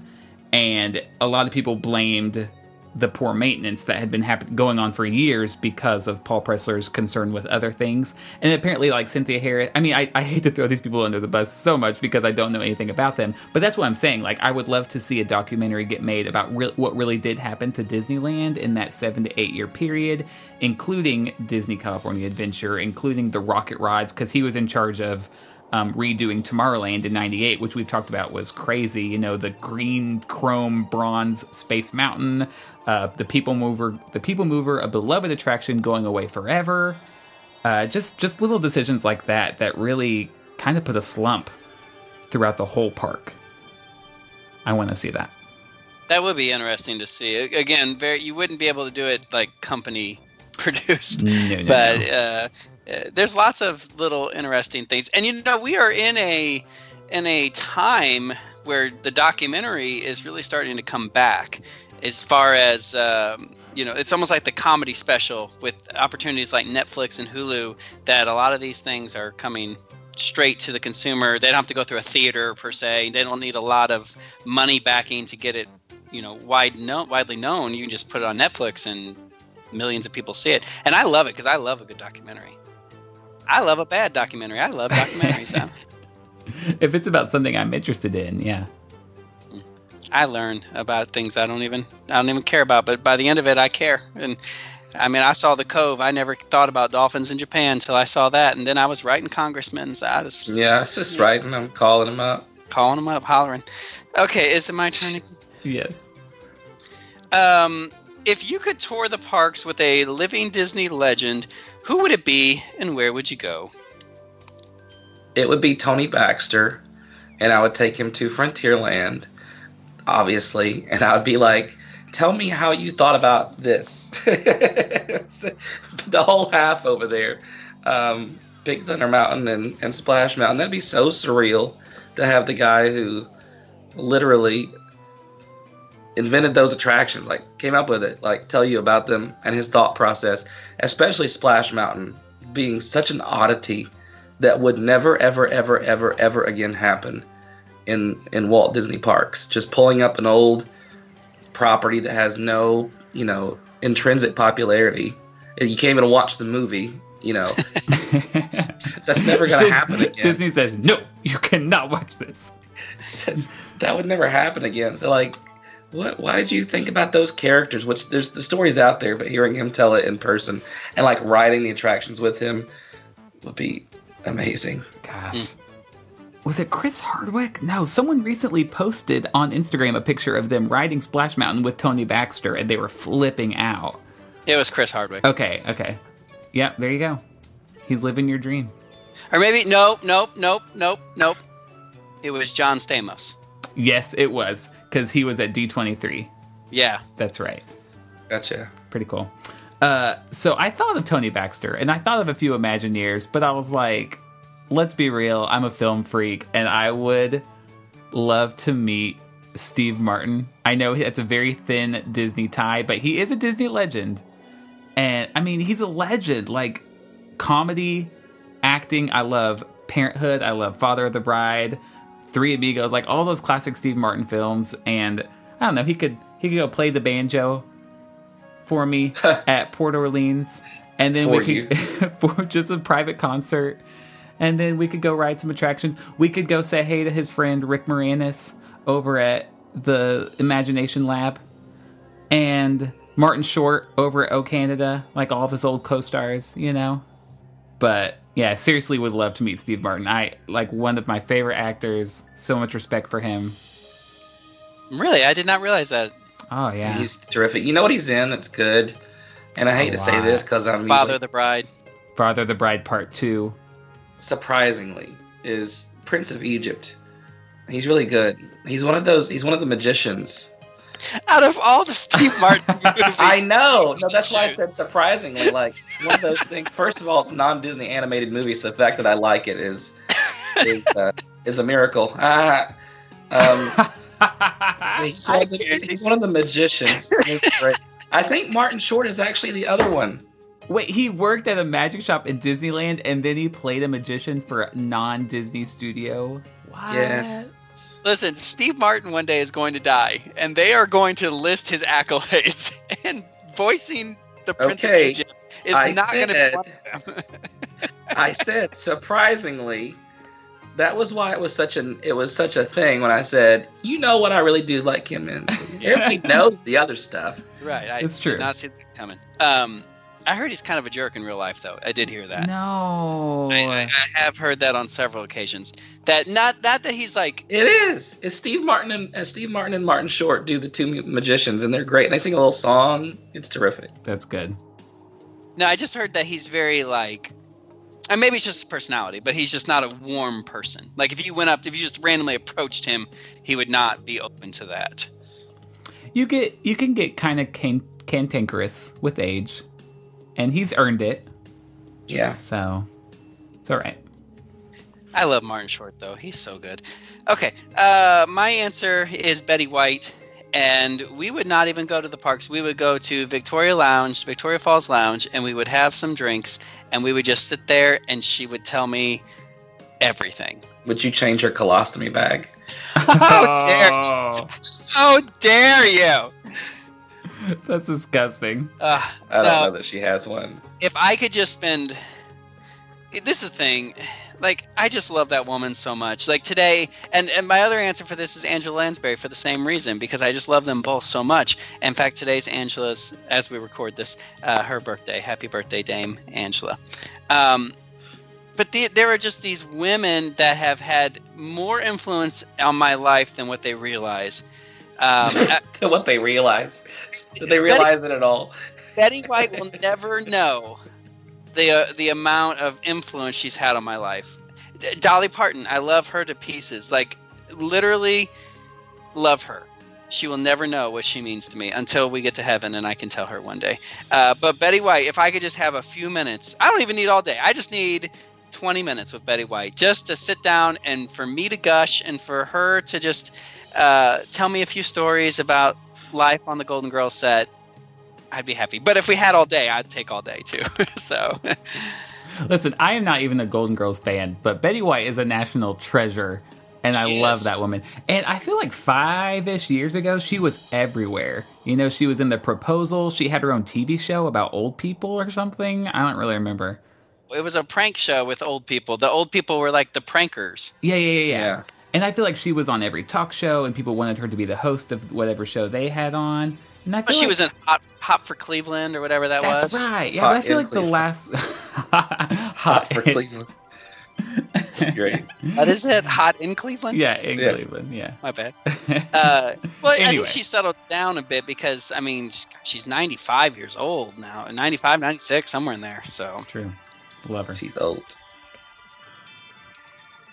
What is something Disney related on which your perspective has drastically changed since you were a kid? Something Disney related. Yeah, my answer for this is kind of stupid. I honestly just was hoping to hear some really cool answer from you guys because we don't talk about this kind of stuff. Really cool answers. so cool. Uh, but I guess just for me, the first thing I thought of was how I view the Disney animated films differently. When I was a kid, I just watched the Disney movies. You know, like there was no difference between Dumbo and Aladdin. You know, it's like let's just Mhm. pop in another Disney film. And now when I think about the Disney films, I even more than the film itself, I think about like the Disney company as a whole when that film was being made. You know what I mean? So I, I when I think of like Snow White, it's like, oh wow, that was you know the first one where it was so scary, but Walt got it out there, and the public really, really was receptive to it, and so cool. Whereas back in the day, it's like Snow White could have been made six months before Beauty and the Beast, and I, w- I never would. I, that's what I would have guessed. You know? Yeah. It's just funny how I think of them differently. You were a dumb kid. I sure was. I sure was. We were all there. no, I think my perspective is um, different in that I- used to think of the Disney company as a more cohesive unit. And the more that I kind of get to know the company and see the insides of the company, you realize how it really is a bunch of different companies all strung together. In that, you know, the theme parks really don't have anything to do with the animation and the merchandise and and all these different con, you know conglomerates and and every now and then they cross hairs, but it's just not as cohesive as what I thought it was. For better or worse, I guess.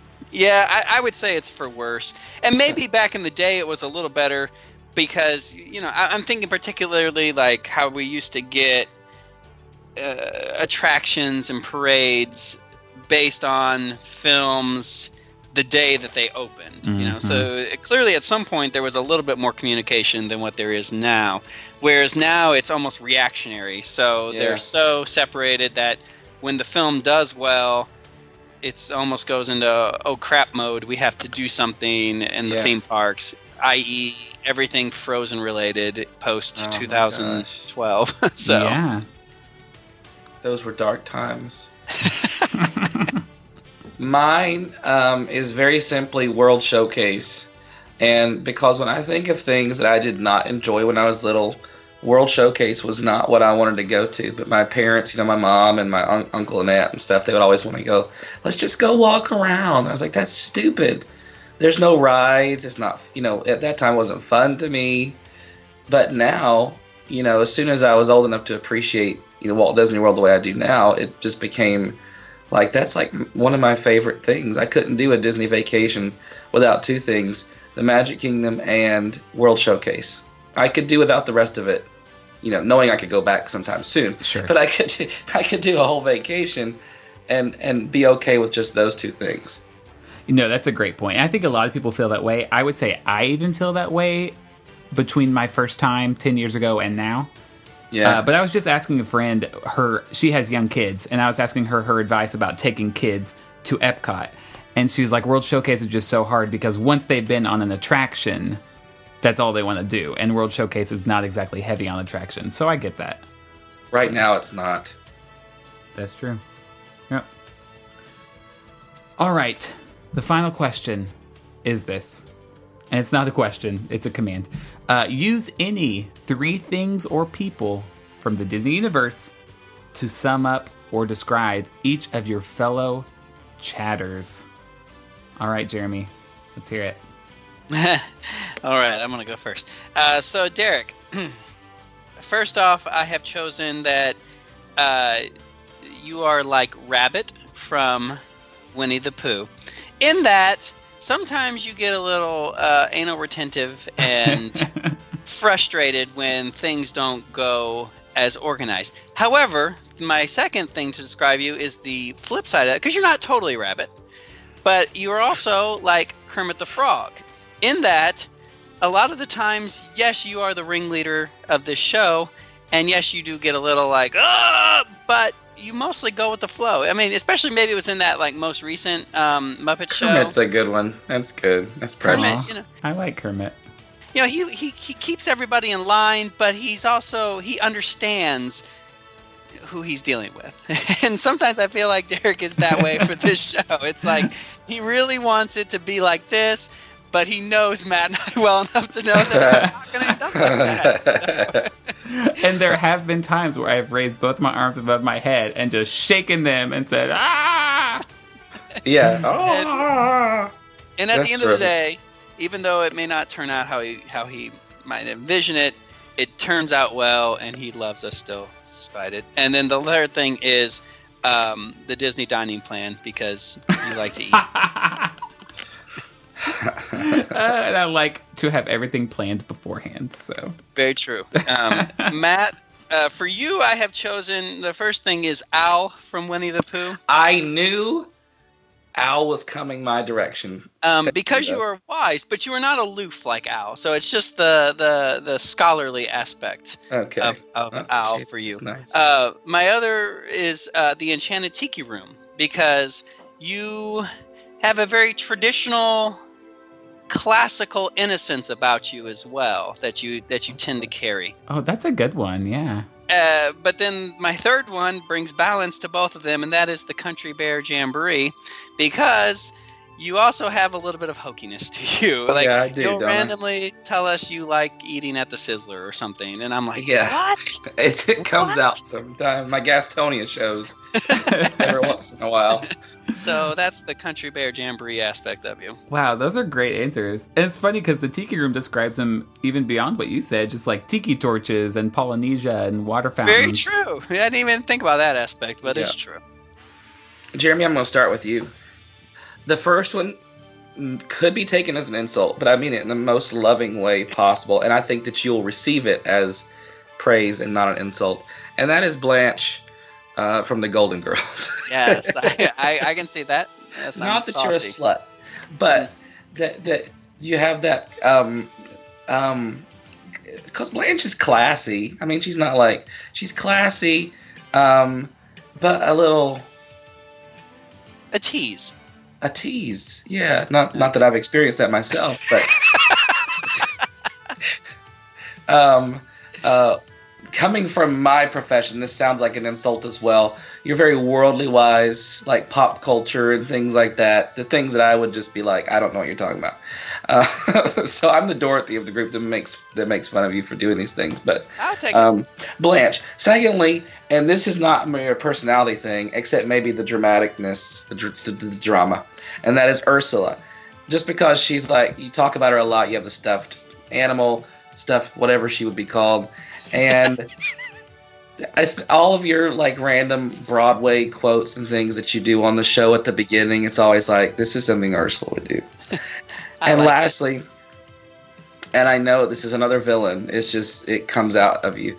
I'm and the dark side of this podcast. I understand. And yeah, and it's Cruella because it's because I smoke a lot. you're always like you're always like the children, you know, the children in the parks and the children. And I just picture Cruella like get these children. Matthew, darling. I Yeah. love it. I, I'll yeah, take all darling. three of I those. like that. That that is Jeremy. Two villains and Blanche. It's great. Simply, what is this thing she say? She says, she say. oh, Derek, you're fun because the first one I put for you is the first one that Jeremy put for you, and that is Rabbit. Yeah, Um, that's fair. Derek is a rabbit. you just work in that garden and just work in that garden. And Matt and I just ruin it. I, I would picture, yeah, I'd picture Jeremy as, as Tigger and me as like Pooh, and I'm just, I just come in like, what are you doing? You know, you're like, I'm working, and um, Jeremy just comes and jacks everything up in the middle of it. Um, it's like um, the one story where Pooh comes to visit, and he's like, Rabbit, you know, are you there? And he's like, No. If it's not Rabbit, then who is it? Uh, I don't know. like, oh crap, Pooh's here. I gotta feed him.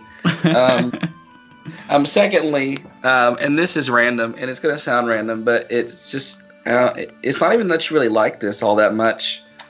It's just maybe it's in, ingrained in my memory from our first trip to Disney World, and that is uh, Blizzard Beach. Do you really like Blizzard Beach? Yeah, I like it. I don't know why. I, I guess it was just like I think of me liking Typhoon Lagoon for the scenery and the the stuff. I feel like you liked Blizzard Beach because of the slides and things. I don't know what it was. That just came to mind. Like Blizzard Beach. I'm gonna go with that. Well, I do I do love summertime and like pools and water parks and stuff like that. So Yeah, but Blizzard Beach specifically. Oh, Maybe it's because you're cold. yes, I'm always cold. Um, the last one is the Magic Cookie Bar, because that wow, thing. thank you. that is the highest compliment. That freaking thing sums up everything about you and food at Walt Disney World.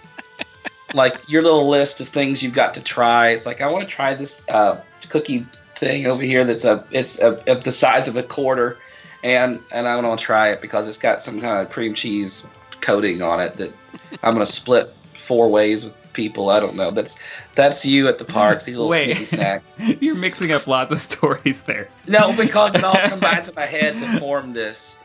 It's always something that when you say it, I'm like, oh, that sounds, you know, decently appetizing, but it's like on your bucket list.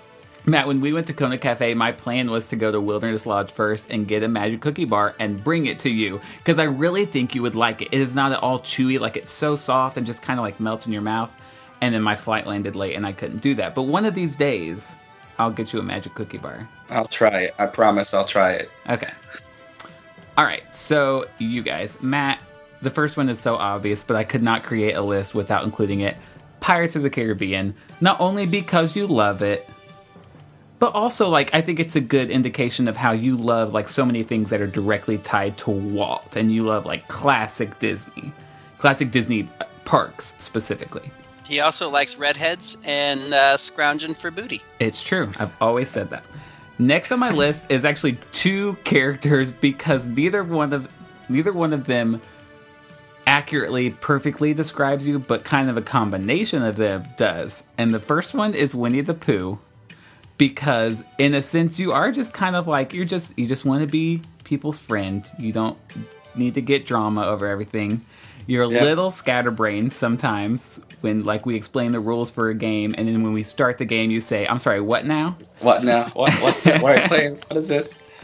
But you're not like completely clueless like Winnie the Pooh sometimes is. So I also said a little bit of Scrooge McDuck because Yes. you're classy and when you know people who are close to you you have a lot of compassion for and you care for them like nephews for instance. But but you also don't take crap like Scrooge. You know, cra- That's right. Scrooge is Yeah. like, shut up. exactly. So I felt like that was kind of a good balance, like Winnie the Scrooge McDuck. Yeah. And finally, uh, another parks reference. The Yacht Club Resort. I feel like it should be your home. Like you will design a home one day to look exactly like the Yacht Club Resort. like like that, it's yeah. classy. I'm picturing you smoking a cigar in the lobby in your smoke jacket, smoker's jacket. Yeah, smoker's As Matt jacket. does. Yeah. with like nautical themed things everywhere and a steakhouse next door. Yes. And, you know, Sorry, you confused Matt for Hugh Hefner. no. Minus the debauchery. Just Well. like a classy old soul is what I'm thinking. Oh, Yes. Classy old soul. That's all I ever want to be. That was the original name for that resort before they landed on Yacht Club. Yeah, yeah, I know. I I read that. Okay, Jeremy, you're gonna hate this so much. but the first thing I thought of was High School Musical. Yes. Because like your life is a musical. You just break into songs. That is true. Sometimes in a in a sort sort of cheesy, corny way, like High School Musical, but in a way where nobody like is like, uh, but it's like an approved cheesy way. You know what I mean? That people are like, ah. And that's how I feel about High School Musical, and that's how I feel about you. Secondly, secondly, the a character that came to mind is a little sassy, is a good friend, also doesn't take crap, like he he knows what's up. And most importantly is voiced by Nathan Lane. Oh, yes. and that's Timon. Yes. I feel like you have a lot of Timon-ish qualities. Or maybe can Timon has that. a lot of Jeremy qualities. yes.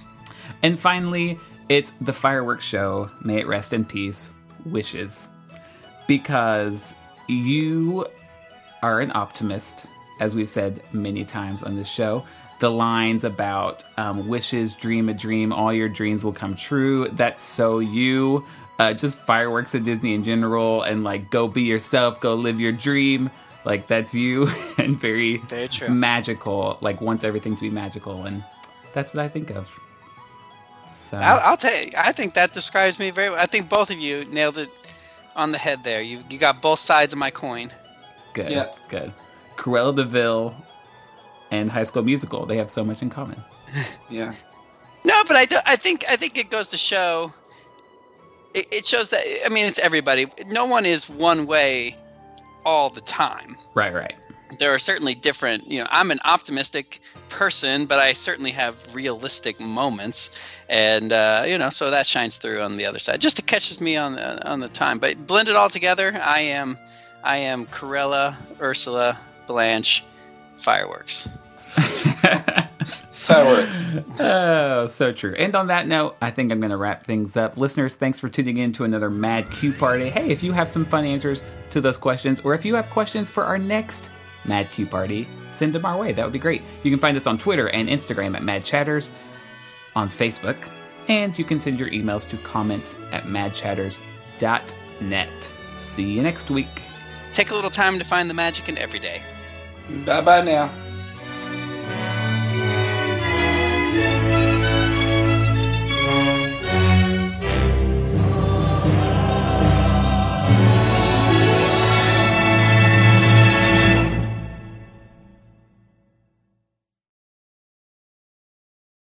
You guys are doing really well. I, I thought I picked like obscure lines as opposed to like, and now you've just entered Yeah. uh, whatever There the line is stuff. from, from the Twilight Zone. I can't even think of what he says before that. Uh, all your made up lines are terrible. That's what's helping. Much too runny. At least I did all four that were like, you're right, blank. You said that. You said that line, and all three of us were like, "Nope." It needs a tablespoon of confectioner's sugar. I hate you. I spent a long time on this. Damn. It's a good game. No, I'm not saying it's not a good game. and the answers were the hardest part because I'm like, what's going to convince? You're the one practically saying that we're idiots. Where'd you get that? I didn't think y'all are going to get any of these. I oh, before multiple choice is what I meant. Oh, okay. Well, that's true. It's one of those. Um, I think about Winnie the Pooh and the Honey Tree when he got stuck in in the um, the front, the back door, rabbit's hole. That none of that sounds right.